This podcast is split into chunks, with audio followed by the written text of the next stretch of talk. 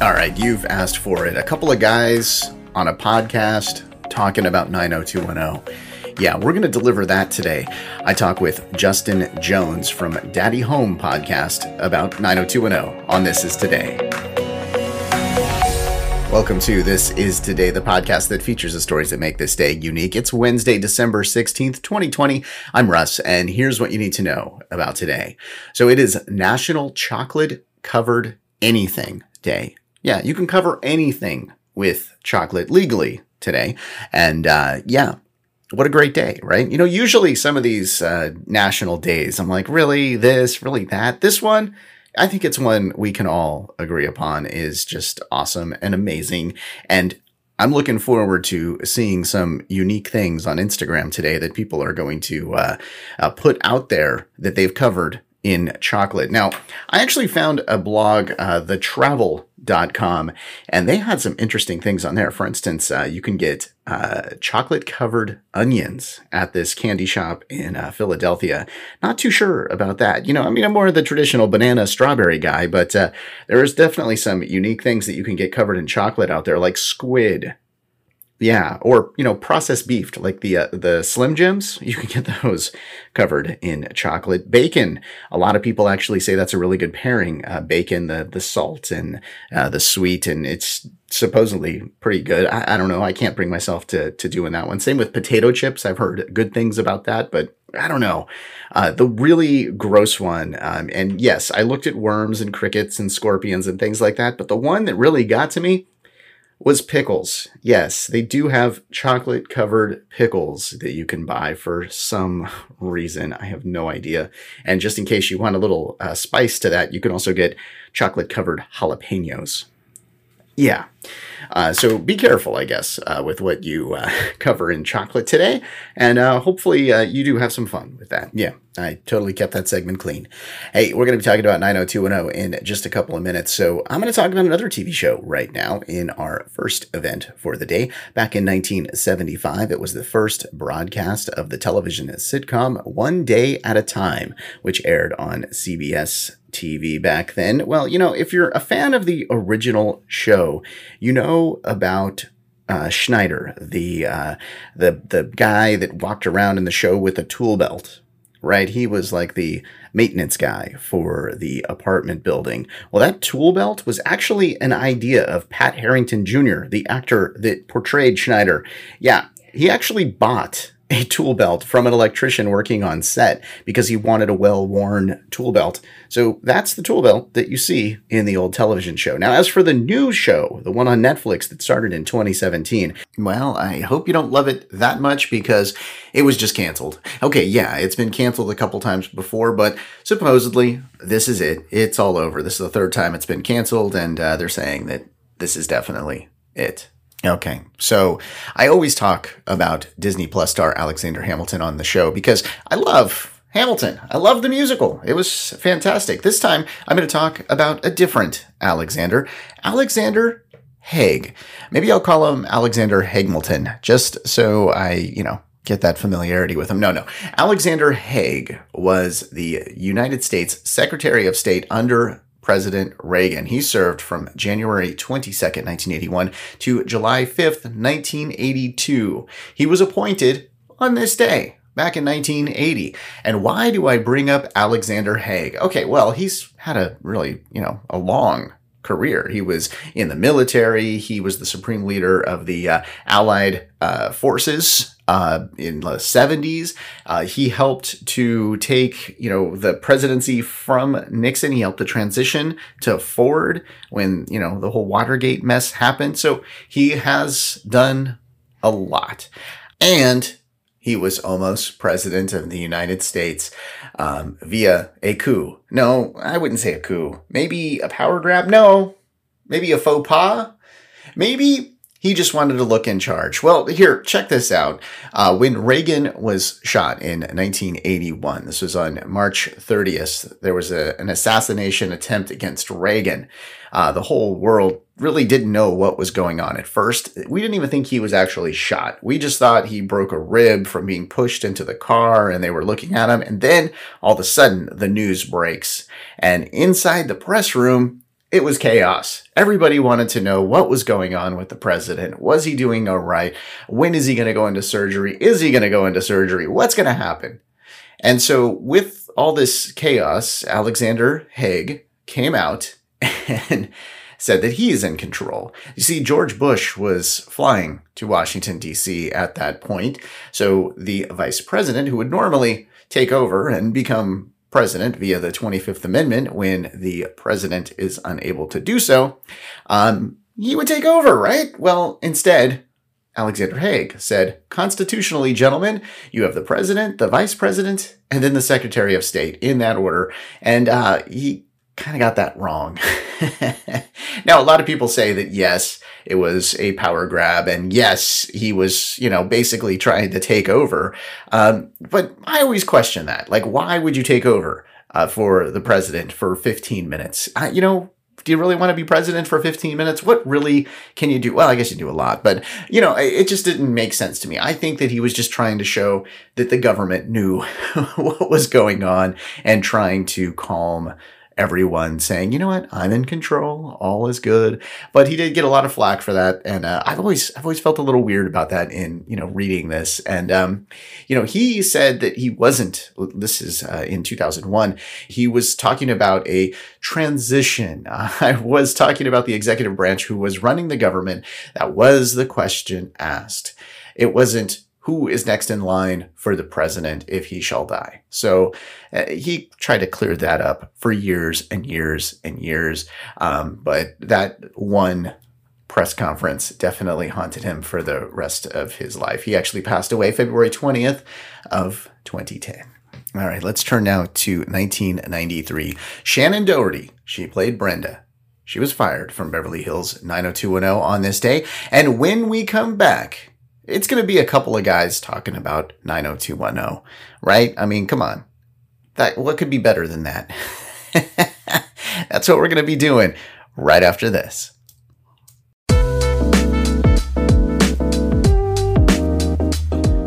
Yeah, well, I'm going to talk about 90210. I'd love to be playing the 90210 theme song that we all know and love, but you know, I don't love having to pay um, whoever it is that owns the copyright of that. So, you know, I'm using the music from Storyblocks. Uh, you know, uh, January, I'm going to start playing some unsigned bands during this segment of the show. So I think that's going to be pretty cool. Uh, that's coming up in January. Make sure you subscribe so you can hear things like that, right? We'll get to hear some new music together. It'll be pretty cool. Hey, you know, I also want to tell you another change in the podcast is you will not hear this podcast on the weekends unless you're listening to it. yeah, no, I'm not going to be making new episodes on the weekend starting this weekend. Yes, last Sunday was my last Sunday working. Um, we're not going to do podcasts on Saturday and Sunday because I realized I'm the only crazy person in the world doing seven days a week. Most uh, everybody, including like NPR and New York Times, they're all five days a week. And yes, I am putting myself up there with uh, NPR and New York Times. Um, yeah, we're going to go to five days a week starting next week, but don't worry about it. We'll cover those events that happen over the weekend as well on either our Friday or our Monday podcast so that we don't miss out on anything. And you always know what's going on, or at least what has gone on, because, you know, it's like history, it's nostalgia. Speaking of that, 90210. Brenda. Oh man, how can they let Shannen Doherty go? Brenda was such a classic character on the show. This was such a risk for Spelling Entertainment. It was kind of shocking at the time that they did this, but you know what? They did it. Uh, things got messy on the show. And, you know, to talk about that with me, because I can't talk about 90210 just sitting here all by myself, I decided to bring on Justin Jones. He hosts a podcast with another friend of his.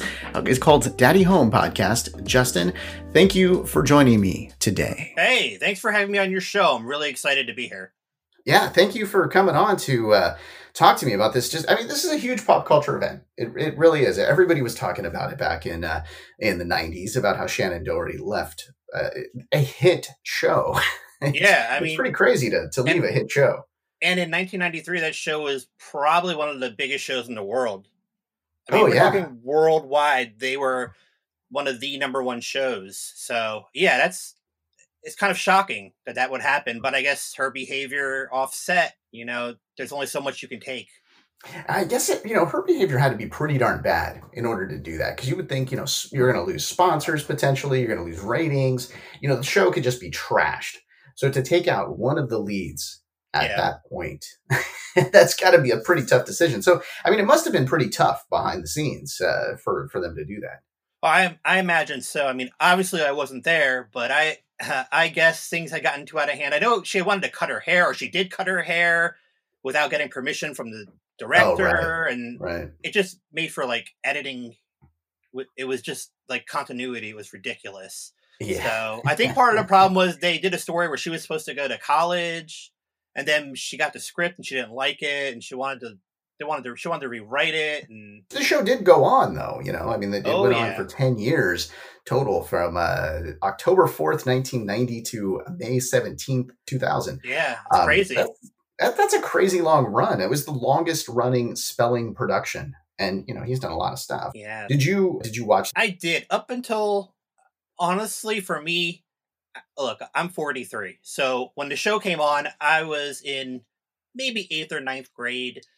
So it was one of those shows where it was like coming of age. I was like, wow, I'm falling yeah. in love. Look at these beautiful women. Wow.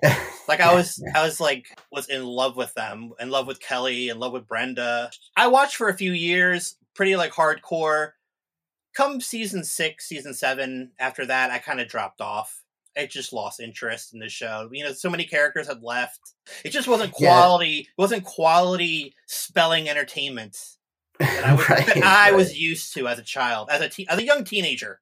Yeah, season six was the uh, season where Dylan got married. Uh, and they did this big deal about oh till death do us part and of course yeah. you're like oh okay so she's gonna die soon and yeah and who knew dies. she would die in the same episode that episode yes that is ridiculous Right. It wasn't the good old days, you know, when no. there was a whole episode about Brenda and, and Kelly wearing the same prom dress, you know? Yeah, those, exactly. Those the good old days. Yeah. You know, I mean, they didn't have to have explosions and, you know, whatever. Right. They'd hang out at the peach pit and it was exactly. nice, innocent fun. Although, right. even the early episodes had some pretty, like, intense topics that they went into. I remember early on, they did an episode in 1990. It was season one where Brenda was worried she had breast cancer. Oh, right. It was a right. they were supposed to study for the SATs or something, and I guess she was like, she realized she had a lump on her breast, and then her her family had a history of cancer, which is crazy to think yeah. about. Like, what other show would have high school students talking about breast cancer? Right. And in, in 1990.